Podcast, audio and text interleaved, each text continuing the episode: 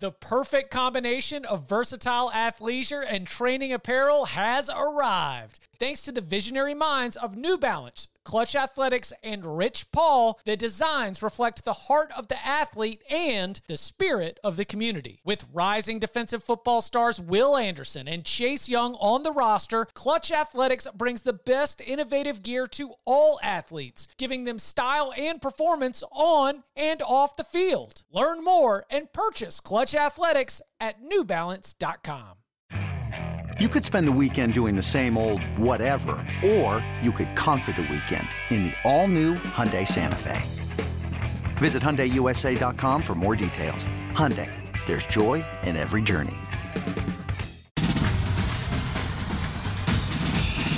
Welcome back to the Cover three Podcast with your hosts, Chip Patterson, Tom Fornelli, Danny Cannell, and Bud Elliott. It's your call for the best college football coverage, from National Signing Day to the National Championship and everything in between. C B S Sports presents the Cover three Podcast. And welcome back to the Cover three Podcast here on C B S Sports. That's Tom Fornelli. That's Danny Cannell. I'm Chip Patterson, coming to you live at youtube dot com slash cover three and all across the twenty-four seven Sports Facebook network. Thanks for hanging out. Smash that subscribe, smash the like, come and join us in the chat. Get real interactive here on a Thursday. We're going to open up the big old bag of mail where we've got a lot of questions from people who have gone and given us a five-star review. And in that review, they've put a mailbag question. Going to talk a little bit about fan expectations. Um, is it really important to have your rival on rivalry weekend, you know, that last weekend in November, some of the simple pleasures of college football, and so much more. But we begin, as we have promised, with a couple right off the top uh, from the chat. This one, Max, jumping in two hours early to be able to get us going with everyone's favorite term. If a team is a, quote, sleeping giant, what kind of success do they need to reach to be woken up? That's a good question. It's a really good question. I would I, so first thing, just off the top of my head, is a conference championship enough to wake up a sleeping giant? Well, I think it goes to, like, what do you consider a sleeping giant? Like, is it a program that just isn't winning national titles that you think should be competing for national titles, or is it a program that, like you said, you think could be competing for conference championships? I think there's probably different levels of sleeping giants. Like, there's R E M sleeping giants, there's deep sleeping giants, you know. It's I, I don't know. So I think that it has to do with resources and overall ceiling, and teams that are competing for conference championships but not making the move to national championships are not sleeping giants. Mm-hmm. I mean, like Illinois, North Carolina, the big state schools where you would imagine that there would have been more success. And that's where I think that it's more regional. I think you got to run off multiple conference championships under one coach to consider a sleeping giant awoken. I think too. I mean, I thought, I thought U C F was a sleeping giant probably like ten years ago. And I think they've accomplished that. Like, yeah, they're not Alabama or Georgia, but they have a co-national title. But more they're importantly, awake. like now they're now they're in the Big twelve, and now they're in the mix, and now they'll have a real seat at the table. So I think there's like the smaller schools. I think there's the schools that have maybe tradition. Like, I think Colorado is a good definition of a sleeping giant, because for twenty years they've been asleep. Now, what would have them woken up? A Pac twelve title this year or a conference championship? Yeah, then all of a sudden I think they're woken up. Because I think, yeah. and I think the reason you say like it's sleeping giant is woken because. Think about what it does to recruiting, you know, branding, ticket support, uh, N I L support. Like, if you can get that first one, you know, and, and start to get there, I think it helps, you know, continue that process. I, I think it's an interesting thing because, Chip, you mentioned like Illinois and North Carolina. And Illinois, I living here and, you know, being down there, like, it has long been described by many people, like what you said, a sleeping giant, because being the flagship school of state, a state that, as far as the Midwest is concerned, is actually pretty talent deep, that they've had real trouble kind of cultivating for themselves as the rest of the Big Ten has come and raided it. So there's that kind of sleeping giant. But then what Danny's saying with Colorado or Miami, like when I think of sleeping giant, I think of Miami's and Nebraska's.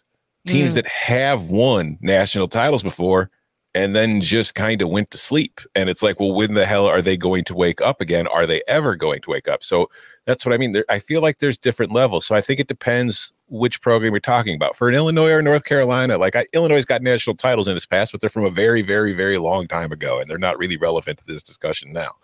So for them, I would think winning the Big Ten, competing for conference titles, they've awakened. For Miami or Nebraska, competing for national titles is when you're awakened, or awoken, I guess would be the correct term at this point. My editor's not here right now. South Carolina, not a sleeping giant.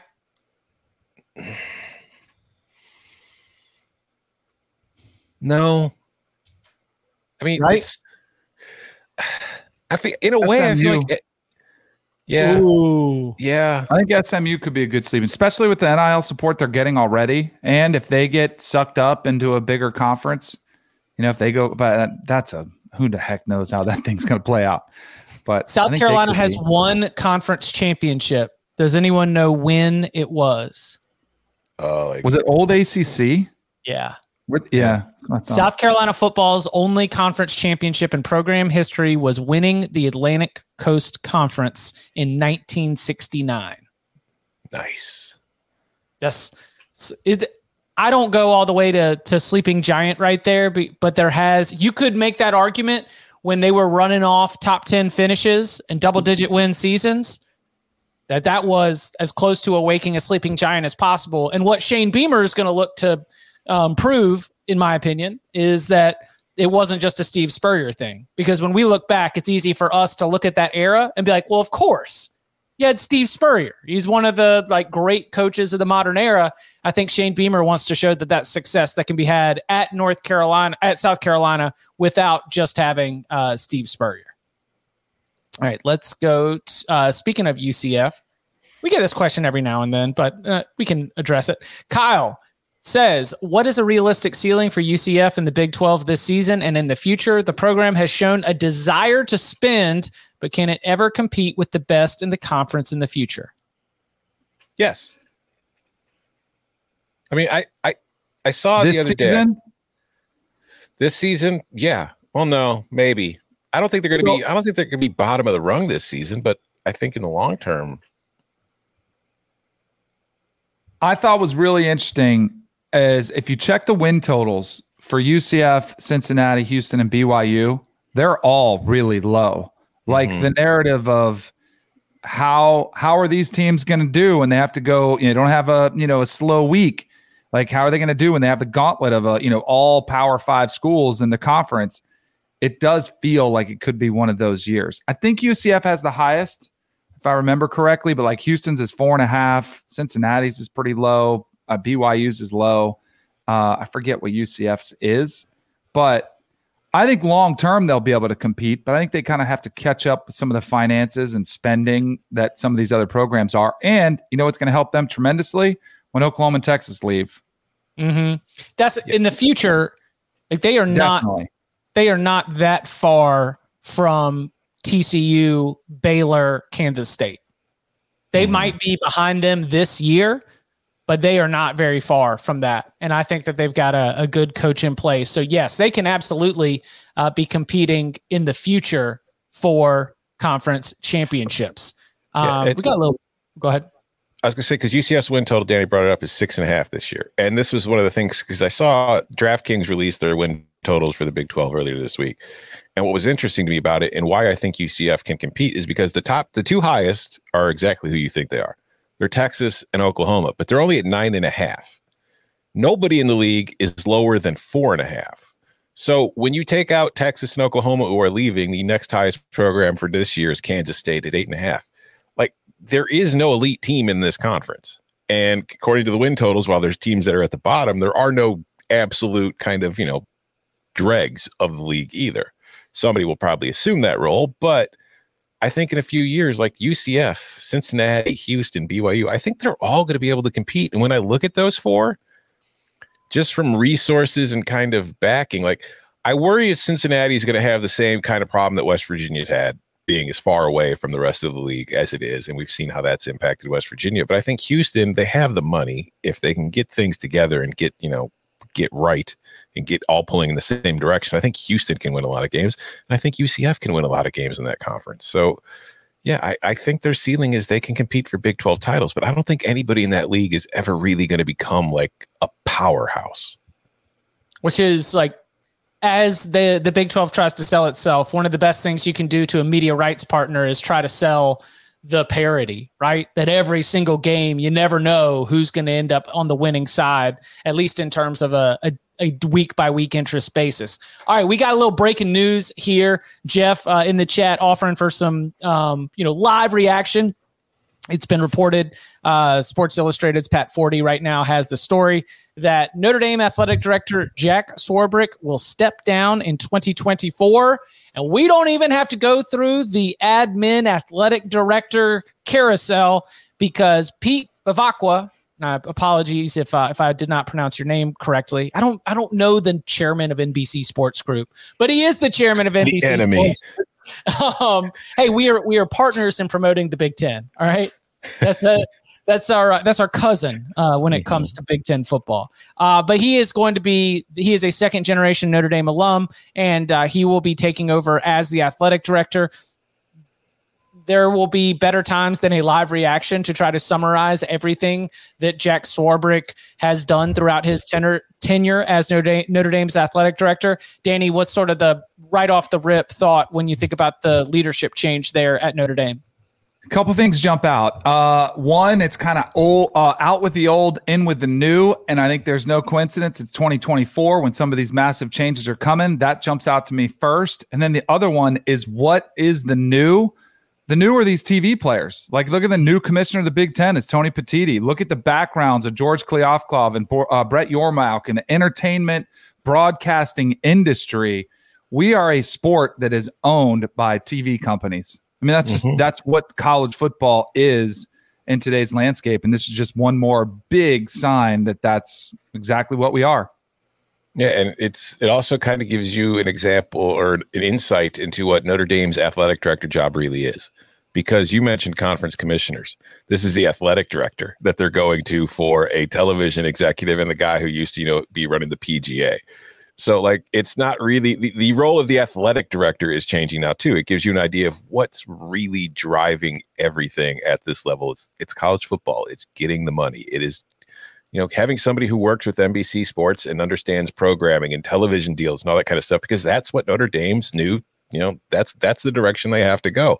And if you're Swarbrick, you did a very good job for Notre Dame. I don't think anybody's going to feel too bad about anything that he did for them. They're all pretty happy with it. But now the landscape's changing, and it's going to be interesting to see. Like, it is weird because on the flip side of that, Danny, like you've mentioned, like Kevin Warren did not come from an at college athletics background. Petitti does not come from a college athletics background. Brett Yormark does not come from a college athletics background. Kleofkov does not come from a college athletics background. And we have seen Kevin Warren did a T V deal without really clearing things with everybody he's supposed to clear things with. And there's been pushback on that that they're dealing with. We've heard recently that Brett Yormark is talking to schools about joining the Big twelve, and he hasn't cleared it with the rest of his conference A Ds. And it's just, it's like, these guys are coming in and they don't really have an understanding of how this works. At least with Bevacqua being at N B C Sports, which has been a partner of Notre Dame for a very long time and an alum, he has an idea of what how things work in South Bend and how things work in that athletic department. So from that aspect, he might be, you know, he he seems pretty well qualified for the for the gig just on the surface.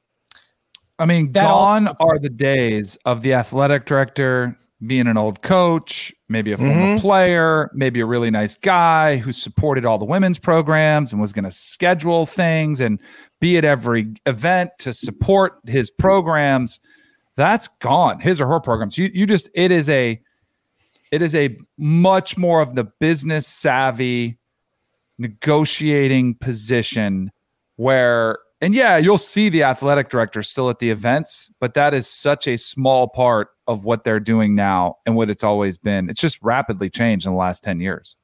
Um, I hate that I keep coming back to a familiar tune, especially when it's not as impactful on this upcoming season, but it is something that interests me. Uh, Jack Swarbrick was one of four individuals on that initial college football playoff expansion committee. Mm-hmm. That initial group was Greg Sankey, Bob Bowlesby, who was then the commissioner of the Big twelve, Craig Thompson from the Mountain West, and Jack Swarbrick. Swarbrick played an integral role in getting us to this current twelve-team format. He's going to be out. And Tom, you mentioned twenty twenty-four. This is when we are going to be doing those first years of the expanded playoff and really starting to think about what the next step looks like for the college football playoff. You know, Bowlesby gone, Swarbrick gone. All of a sudden, um, I think the idea that we could be looking at even another either expansion or reconfiguration of the college football playoff once we get beyond the twenty twenty-five season, to me, that seems even more likely now that we're going to have some new decision makers in there in that room uh, trying to figure out what it's going to look like. Mm-hmm. And another aspect too, you know, Bevacqua is the head of N B C Sports and working with the P G A, prof- a professional sports league. He's the athletic director of a team in a league which is rapidly professionalizing, and that's probably got something to do with Swarbrick's decision as well. He sees which way the winds are going, and he's probably like, I really don't want to have to do this. This is just not what I'm built for. Oh, Swarbrick just being like, I'm not, I don't want to be the face of paying the players. Yeah, remember that's- the uh, the op-ed that they posted, like, what, last year? Oh, no, that was like a month ago, right? It two months goes, yes. I don't know how long ago it was at this point. Do you guys, uh, I'm going to ask a question. It might rile yes. up some people, but we did have some comments in the chat said, hey, at least it's owned by T V and it's not the P G A and it's not the Saudis because of what's happened with Live Golf. If you're paying attention to what the Saudis are trying to do with this massive fund, I mean, it's, I mean what's it called? Like the Fund twenty thirty the P I F or something like or whatever, that. Yeah. They're trying to spread that money across the globe and to gain access into sports. And apparently, like, apparently they forced their way into golf. Like, they just, this was going to happen. Obviously, I don't think a lot of people wanted it to happen. Is it crazy to think that they could find their way into college football? Like, I think it's such a far out idea that if you asked me um, a week ago, I would have said, you're crazy. They'll never do it. But you look, if they really wanted to, I think they could, and I don't. I don't think it's something that just should be completely ignore, ignored. I hope it doesn't.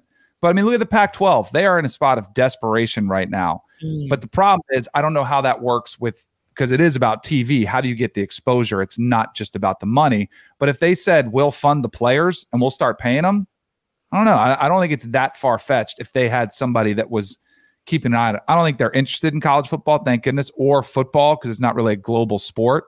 But yeah. I don't think it's that far-fetched.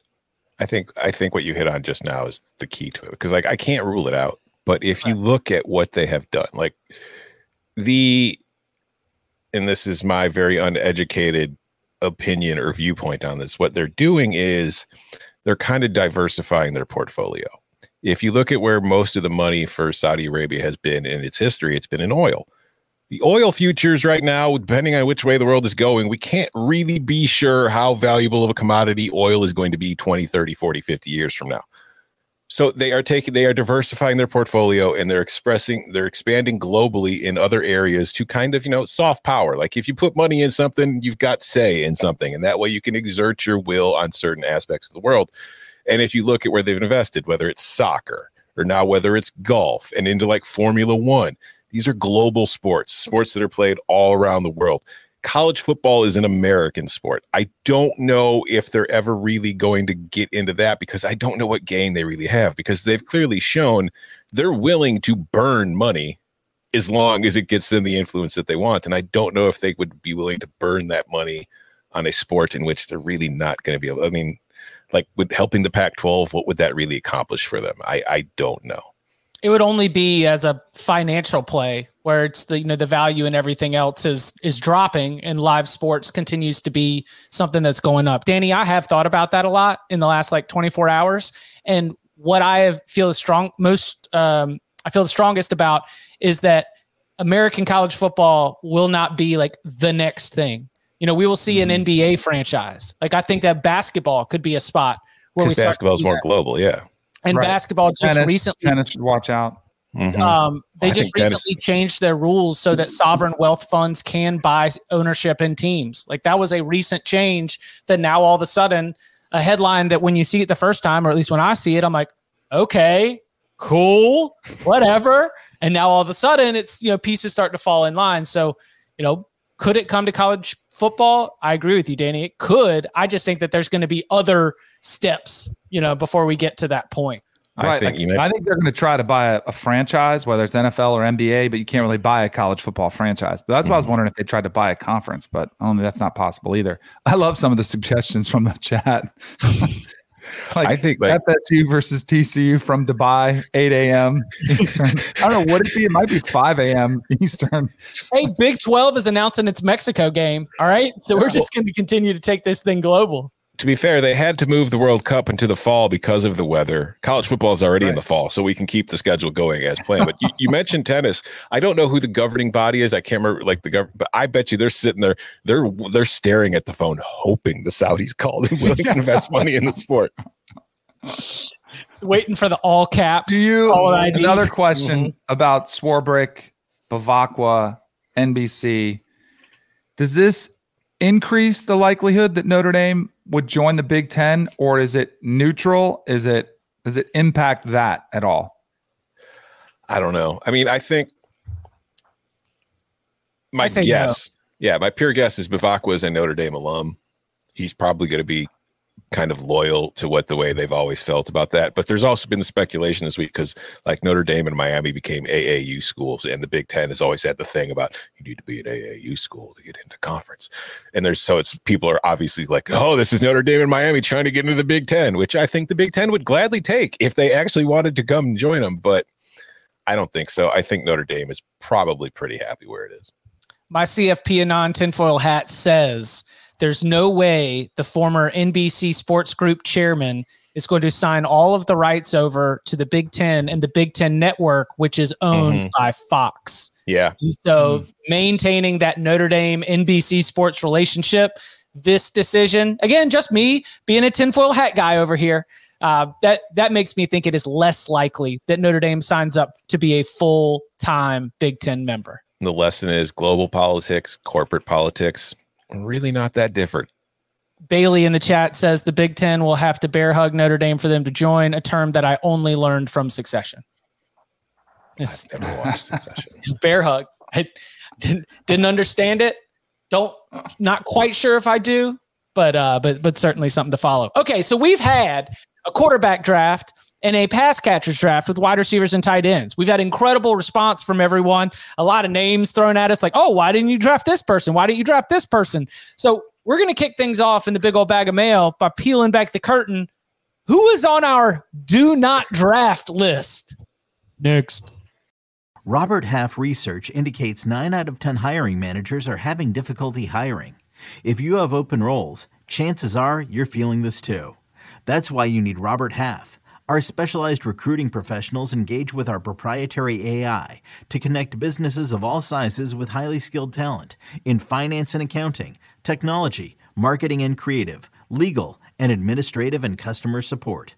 At Robert Half, we know talent. Visit robert half dot com today. This episode is brought to you by Progressive Insurance. Whether you love true crime or comedy, celebrity interviews or news, you call the shots on what's in your podcast queue. And guess what?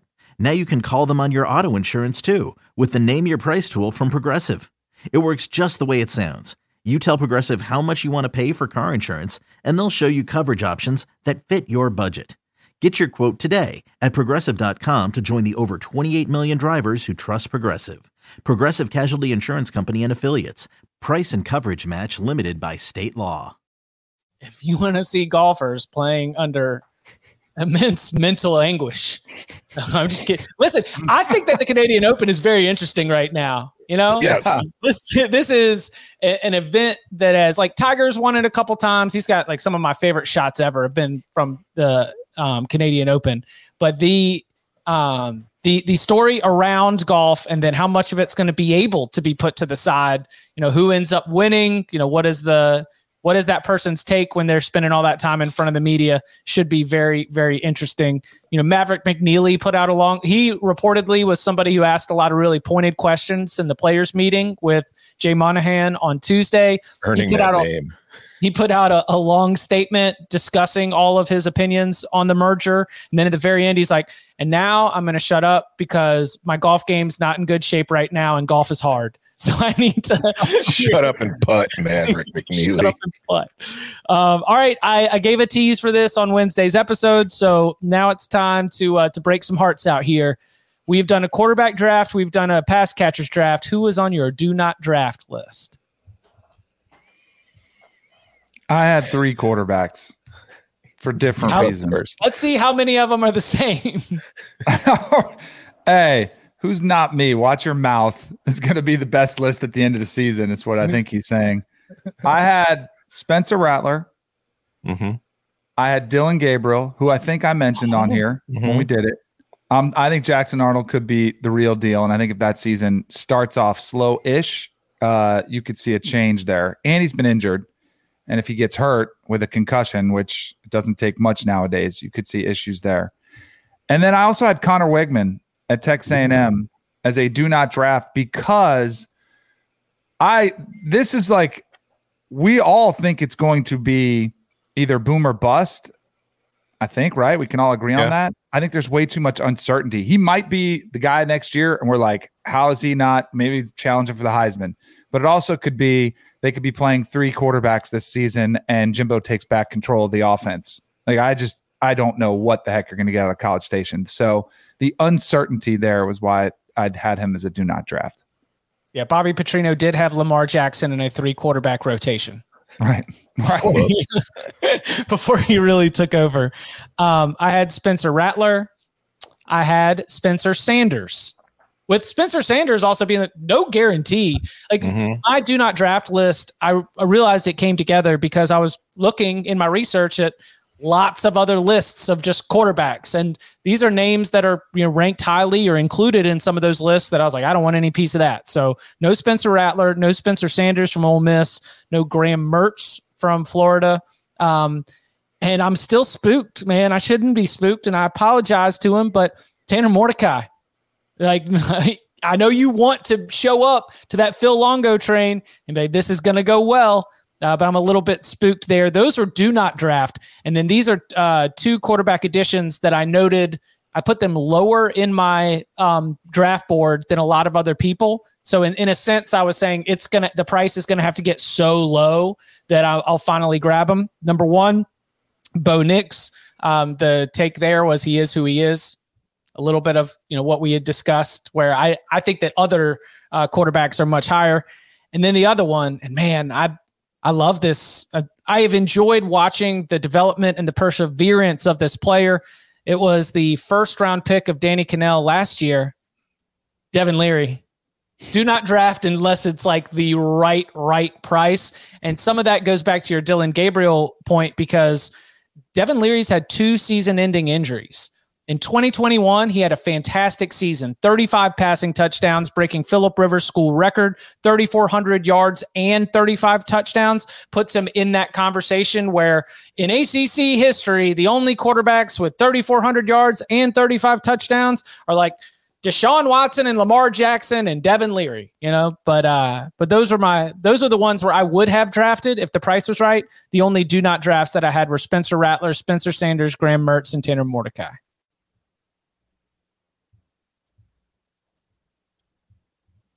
Uh-oh. Uh-oh. We lost Tom. We lost Tom. We lost them all together. Uh, there he said. Efforting. He's trying to get his way back. Did he say something too strong about the Saudis? I don't know. got got the button pushed on him. Yeah. Did you have did you have any uh, any wide receivers that you had on your do not draft list? I had Za'Kari Franklin. It was just like it was just, you know, and it was something a hot topic we had just talked about with him going to Ole Miss. It kind of flows along with who the heck is going to be the quarterback that is there.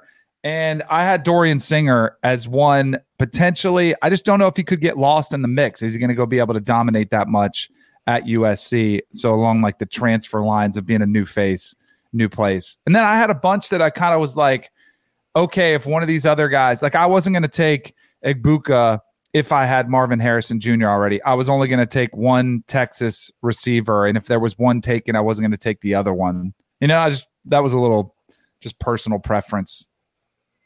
Yeah, the uh, the chat is suggesting Tyler Buckner as a do not draft. I wasn't I mean, drafting any Alabama Q B. Yeah, yeah, no Alabama quarterbacks for me either. Um, another suggestion, D J Uiagalelei.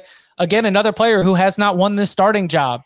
Like when we're sitting here doing the quarterback draft, you can't have someone who's still battling for snaps as we head into fall camp. Uh, Tom, who's on your list? Uh, the people who cut my internet there for a couple seconds. Let's see. I had everybody else like you guys. I also had Spencer Rattler on my list. I just like I, I tried to keep my list of guys who I thought had a decent shot of being drafted too. But Spencer Rattler was not going to touch. I kind of I considered these guys as a pair, Jackson Dart and Spencer Sanders, like you. I was just going to stay away from that situation entirely. Shadur Sanders, nope. Just I there's I have absolutely no idea what's going to happen in Colorado. He could have a great season. It could be an absolute disaster. Didn't want to end up looking like Danny's team next year, so I stayed away from him. um, here's one a guy that I really really like, but I didn't want to draft because of questions about the situation. Frank Harris. U T S A making the move up, Zachary Franklin moving on to Ole Miss. Just it's like I still think he's going to be very good, but it might be a little bit of a bump in the road. Devin Leary, I don't know if you guys mentioned him while I was in the ether there for a second. Kind of yep. scared of that. And then another one of Chip's guys, Tanner Mordecai, was not going to get drafted by me no matter what. And another guy who I would have taken, but I didn't want to take in the first two rounds. And he did get taken in the first two rounds. Michael Penix. Little, it's not that I don't think he's good. I just, I remember the year with Indiana and then the next year. And he had a great year with Washington. And it's like, there's just a little hesitancy where I don't think he's going to have that kind of a drop off again because I think the offense is good. I think the play calling is good. And I think he's got two very good receivers. But I don't know if he's going to have the same year he had last year. And for like the first two rounds, I wasn't really excited to take that. I'd say Penix more so for injury. Too, because that was something that plagued him at Indiana as well. As he had a couple, you know, injury. I think mm-hmm. he had two A C Ls. He was banged up a lot. He was getting hit a lot, but I think he's had a track record of not. You know, it's been incredibly inconsistent. Yeah, and just accuracy wise, he can he can get loose at times. Yeah. So it, that's always a little scary. And then, did you guys do receivers? I had yeah. Johnny Wilson. I have Johnny Wilson on mine. I didn't want him. It's it's too much of a Darnell Washington thing where it's like I'm I'm in love with the frame and the potential, but there it's still too much potential for me to want to use in the draft. And then my other one was your pick, Chip, Evan Stewart, kind of for the same reasons Danny didn't want to take Wegman. Just, I don't know what to expect from that offense. It's not a question of the talent. It's just I have no idea what I'm going to get. Yep, very good point. Um, ooh, a good question. K J Jefferson. I had him subconsciously probably as a do not draft. I didn't write it out, but I I just didn't have him on my list. Yeah. He's, an, he's another one like Bo Nix for me where I've seen K J Jefferson ranked very highly on lists of quarterbacks going into the year. He's dealing with an offensive coordinator change. You know, he's lost some key weapons. Be interesting to see. I had yeah. one more that I actually had as a top ten not that long ago, Will Rogers, mm, who I think yeah. you could see a massive drop-off in production. And I even saw some people saying, hey, what about Will Rogers during the draft? Because I think he already had – doesn't he have one hundred touchdowns or something? He's got – his mm-hmm. numbers are insane. But new system, no longer the air raid. I think you could see quite a different uh, version of Will Rogers. And also, too, it's like Will Rogers is a very good fit in that air raid offense, but it's not like, you know, he's big, but it's not like he's got a rocket arm. You know what I mean? It's like it's a lot of short passes and intermediate stuff. So depending on what the new offense looks like, I, he's definitely not going to put up the same numbers because I just don't see any world in which they're throwing nearly as often as they were. Yeah, the uh, it's awkward. It's awkward to look at Will Rogers, a very productive player, and be like, sorry. It's all about scheme change. I mean, that's what mm-hmm. Jordan's sitting in the chat. Yeah. Like, hey, what is it about? It's all about scheme change. I loved him, what he was doing in a Mike Leach system, but how many quarterbacks have we seen either come into the system and flourish or when they leave, they're not quite the same quarterback? It's it's a very quarterback-friendly system. Mm-hmm. All right, let's go into the big old bag of mail. This question comes from Aaron.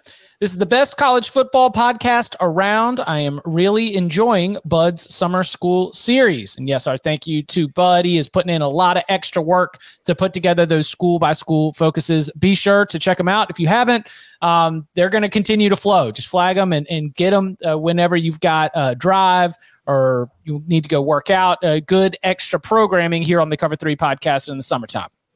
Aaron says, you guys talk about fan bases having unrealistic expectations, but what programs have most recently boosted the realistic fan expectations for the foreseeable future. And on the other hand, what programs have lowered realistic expectations? Thanks, guys. Love the show. Well, right off the top of my head, do we want to consider Michigan as a f- team that has raised its realistic expectations? Because yes. It has won the conference two years in a row. But I mean, I feel like it, for some Michigan fans, that was always kind of an expectation that you should be able to do that. But you took L after L mm-hmm. after L to Ohio State. That kind of losing streak won't sit the same after getting a couple wins. Michigan is a great call. I had Tennessee. I think Tennessee has raised realistic fan expectations. I think I, I listen, I think those are realistic expectations. This is a I program that for twenty years had the most unrealistic expectations in all of college still, football. I now we're just one do. year into this and we're saying they're back. I and think I, but I do. do. I think for, but this is the first time, and I would say last season I was kind of mildly bullish on them. I didn't think they'd have the year they did. But like I used to have a field day trolling Tennessee fans who were like, we're going to contend in the East. And I'd just be like, no, you're not. You have any chance. But now you're kind of like, yeah, you do. So like, I, yeah, I think they've raised realistic expectations. I think it's a good one. They're not contending for the East, but Georgia's still there. But the idea but that second, you, and we're yeah. just like, Uh, here's here's what I would love for our Tennessee fans. Like after last year, if you go eight and four, is it a good year, or are you going to be pissed? Oh, I think you're upset. You probably shouldn't be. No, I think that we're Florida, Kentucky, Missouri, like you, you Tennessee should look at itself like the second best team in the S E C East. Maybe, yeah, maybe this year you're right, but I just think long term, I don't think what you saw last year is going to be the norm for Tennessee going forward. Because if, right, so if that defense is still I playing like that defense, nine wins yeah. should be the norm for them. Yeah, but their expectations are higher than that. They thinking they're playoff team. They're thinking they're gonna. You know, it's our producer who might cut my internet out again. Is that you know? It's like ten wins, eleven wins. You know, it's. I just don't think that's realistic for that program. At least not right now. If but when you say playoff, like that's huge. This is one of those programs that I think the expansion of the playoffs is huge. Mm-hmm. Because I think they will be in the mix for a twelve-team playoff. If they're the second best team in the S E C East and they're a ten-win S E C team, they'll be in there. And if they're eight or nine, they'll just miss out, and they'll be like, man, we'll get them next year. Not we're firing our coach, you know, going through this cycle. Who's lowered their expectations? I, I think tell you who did right before this season was Florida State. Now they're they're kind of back up really quick, but, you know, it's interesting how has Oklahoma done it in just one year? Have they lowered their expectations? Has Florida? That's Florida, yeah. Right there in the S E C East. You go from even when you weren't good enough to beat Alabama, they were still getting to Atlanta under Jim McElwain. You know, they Dan Mullen got them to the S E C championship game, and now you know last He's trying season, to get to a bowl. Yeah, last season ends up six and six, and then this season you're just looking at the the team that's out there, and there's. Uh, definitely, I, I don't hear from Florida fans that are like ten wins. Let's go. You know, there's there seems to be a very sober acknowledgement of where this team stands in the pecking order right now. Do you guys? I think they made a mistake firing Dan Mullen, and I had Florida Gator fans live it at me like, oh, it was horrible. I'm like, do you guys forget how close you were to beating Alabama to contending? And I get it ended ugly, and he was flirting with the Jets. I get all of that. But I just feel like they're a program that they would have stuck by Dan Mullen and made it to the N I L era. I think he was a perfect fit for him, offensive mind. I just, I thought it was a mistake for them to get rid of Dan Mullen. And that's not like because I like him as a broadcaster now either. I just thought it was a really good fit. And I thought they were stat- they were comparing him to Georgia, which is like the Nick Saban effect. Nick Saban had so many coaches fired because fan bases said, oh, we we should be that guy. And I feel like that's what Florida fans are like. We should have Kirby Smart. And the fact that he wasn't Kirby Smart and instantly having success was why they ran him off. And, yeah, it's the same thing we saw in the S E C West for years with Saban, because you weren't able to get past Alabama. Like, re- expectations for your coaches were ridiculous, and guys were getting just axed and axed and axed, and that's what's happening in the East now with Mullen. And if Bud was here, Bud would say, no, it was the right decision because they just weren't recruiting at the level they need to to win a national championship. And I think that's what they were more concerned about than anything. But I don't know. I mean, isn't do we know that Napier's an upgrade on what Dan Mullen was? Like, can we be confident in saying Florida will be better under Napier than they were under Dan Mullen? I think if you look at recruiting, there's some reason to think that that will be the case, but I don't know. I just think it's it's an odd time in the S E C East and that everybody's just getting churned up by Georgia, and it's going to be kind of a random number generator for some teams. Well, let's go out west, because I think we've got an example of a fan base that did lower its expectations and now it's bouncing back, and that's U S C. Yep. So are, do U S C fans have realistic expectations? Have they been burned by the Clay Helton era in such a deep foundational way that even they are hesitant to get way too out in front of their skis until they see it right now? I think they're, I think their expectations are realistic and raised. Yes. I think they think they have a chance to win the national title, and I think that's realistic. Do I will I pick them? No. I'm going to couch this statement by saying there are three football teams in the L A area. Two of them are in the N F L, and U S C is the most popular of the three. U S C is more popular than the Rams. It is more popular than the Chargers in that area. As far as re- changing their expectations, did they have any expectations when U S C was bad? Because were they even paying attention? Because that's the thing about L A. If you're not winning, unless you're the Lakers, they just don't pay attention. It's not expectations, it's interest. Listen, we have some incredible partners uh, covering U S C for twenty-four seven Sports. Uh, we have, you know, had them on time and time again. Uh, you know, Ryan Abraham, U S C football dot com. I feel like I've spent a lot of time, you know, digging in on positional breakdowns for a team that went on to finish eight and four. There was still passion there. There was just an acknowledgement that it wasn't national championship contention. But not but, in the Coliseum on Saturday, Chip. But you get, but then you get, and by the way, the U C L A shade. Tom just listed three teams in the Los Angeles. Okay, but like, are we going to pretend U C L A is a hugely popular football team in L A? I I think that I think that U S C went down, and now they've raised them up, and I think that right now they are realistic. For now, we'll see. They still got to. I mean, they are still dealing with a head coach who was in the college football playoff year after year after year, but still doesn't have a college football playoff win.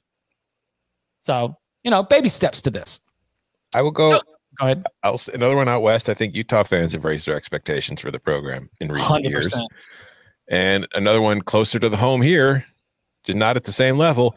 Illinois fans have raised their expectations at a realistic level under the last few years under Brett Bielema. They actually are going into a season expecting good things to happen. Not competing for a Big Ten title, but we're going to win a lot of games. We're going to go bowling. That, those are expectations now, which were not expectations at this school for this program for a probably since the eighties.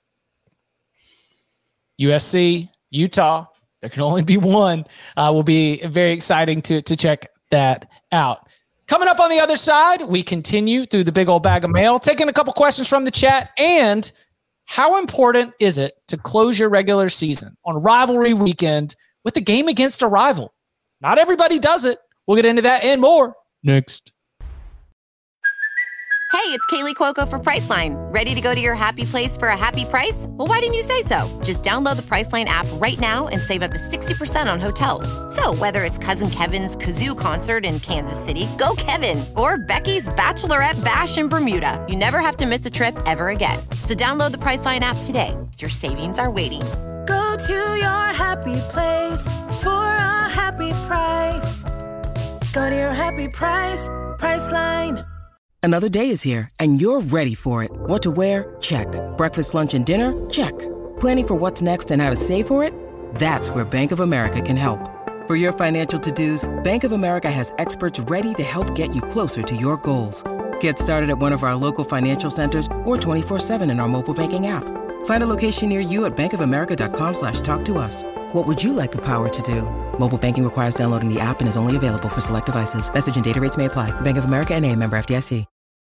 Back here on the Cover three podcast. This question comes from Lizards. Big fan of the pod.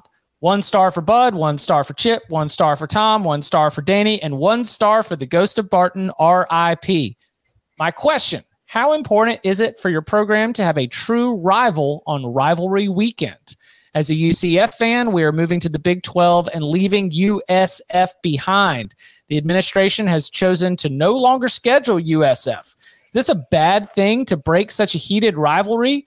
Or if U C F can show consistency in the Big twelve, does this open the door for a better in-state rival, parentheses, uh, Miami, who doesn't have a strong rivalry weekend game?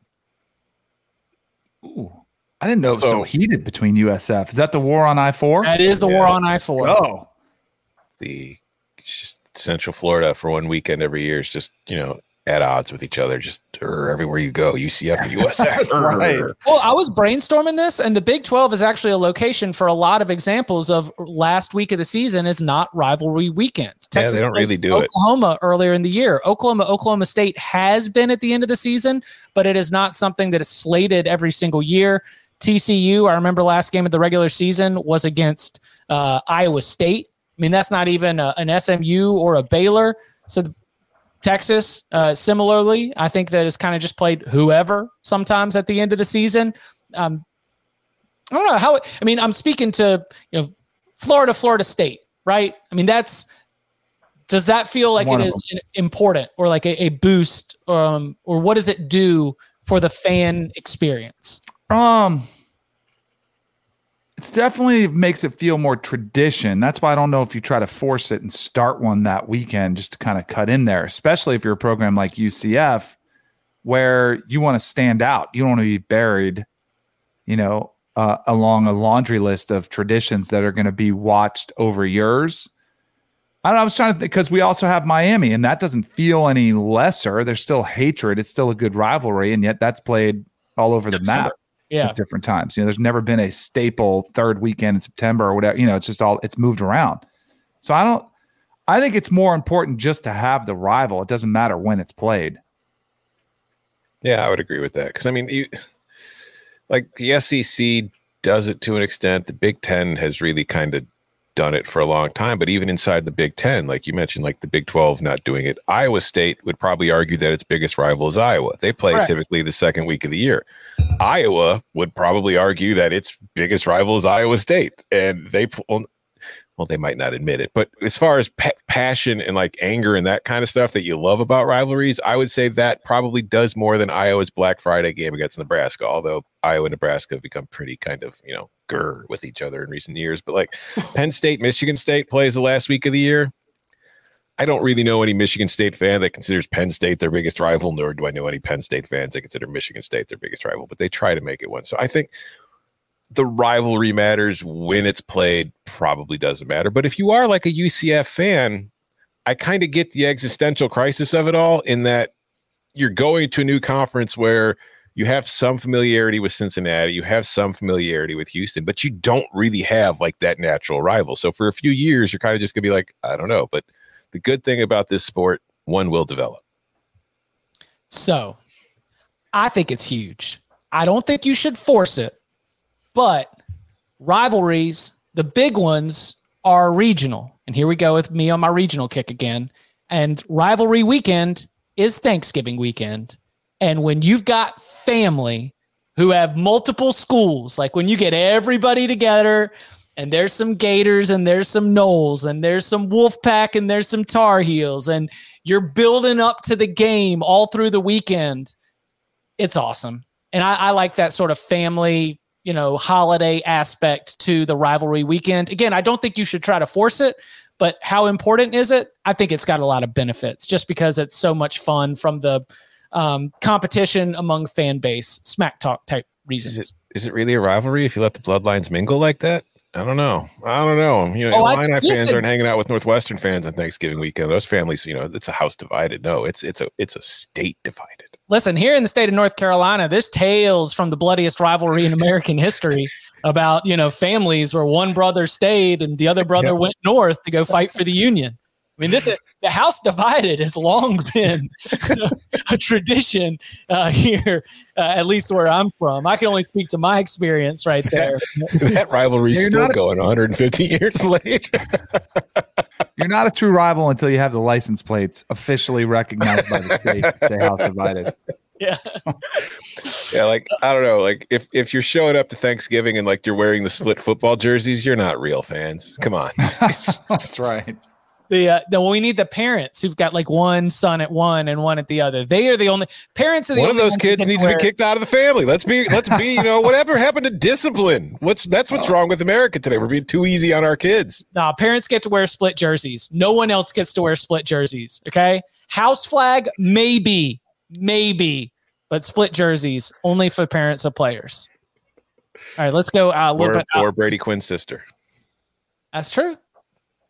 It's it's not quite parent, but it was a that was a moment. Family. Family. All right. So Chad in the chat says, and this is probably us out of our depth, but is it pronounced Syracuse or Syracuse? Need a podcast. Syracuse. Syrah.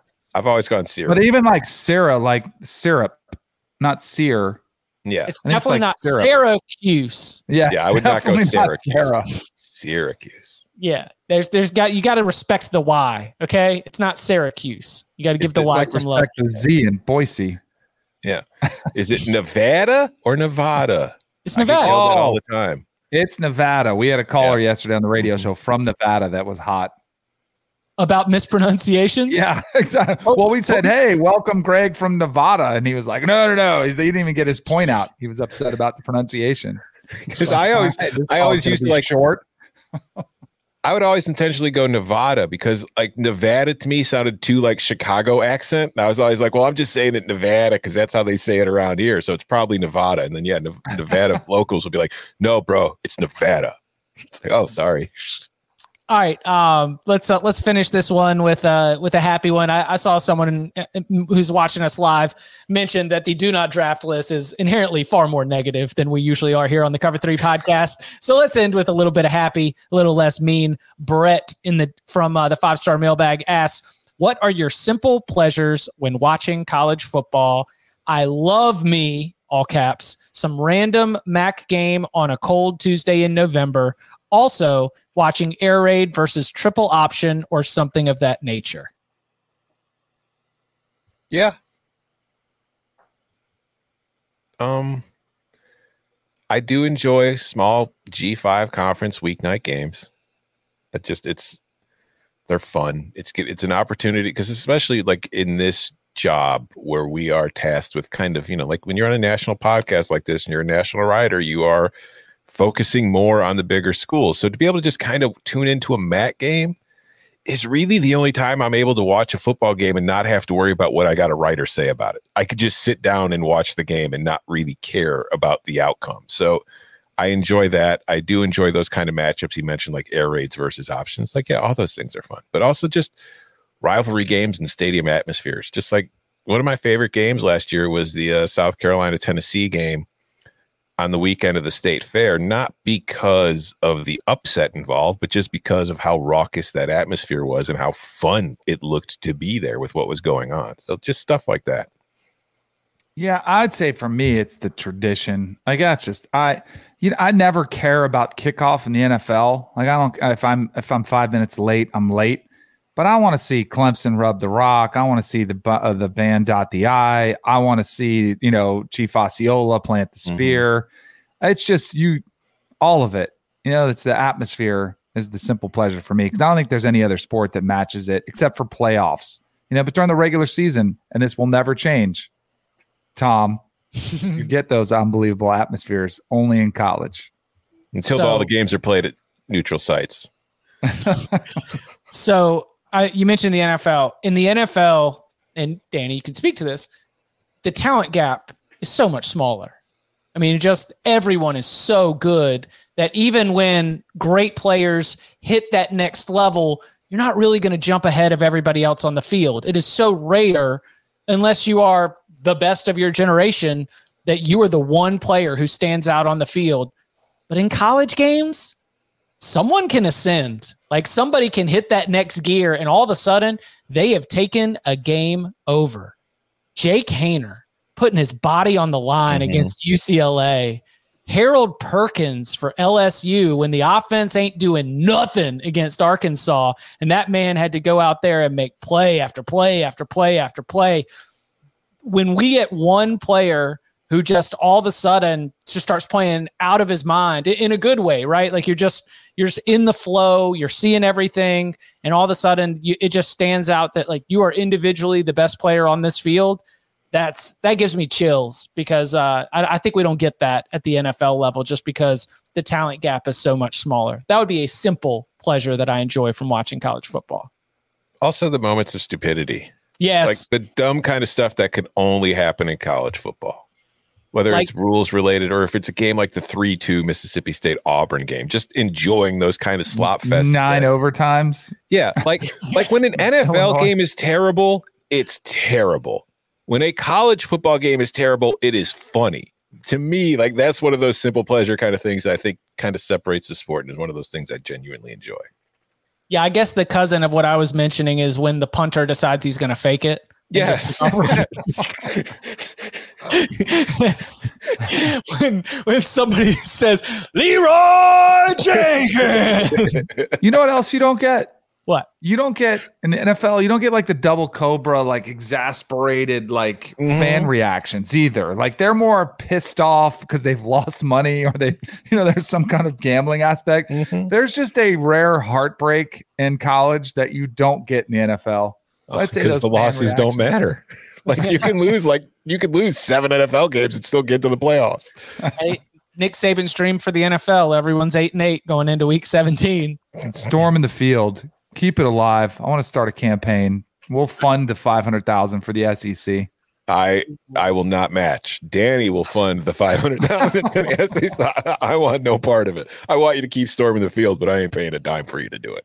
Listen, our, our friend is already funding European vacations. We can't, we can't, we can't ask There's him to the, take on field storming just because, Al- and especially because it's going to be against Alabama.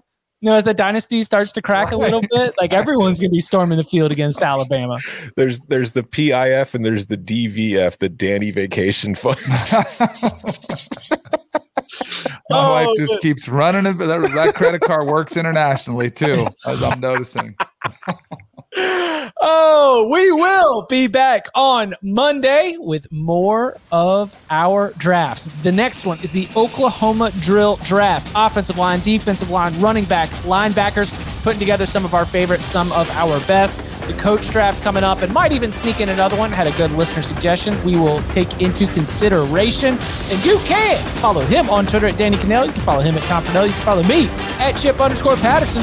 Gentlemen, thank you very much. Thank you. See ya.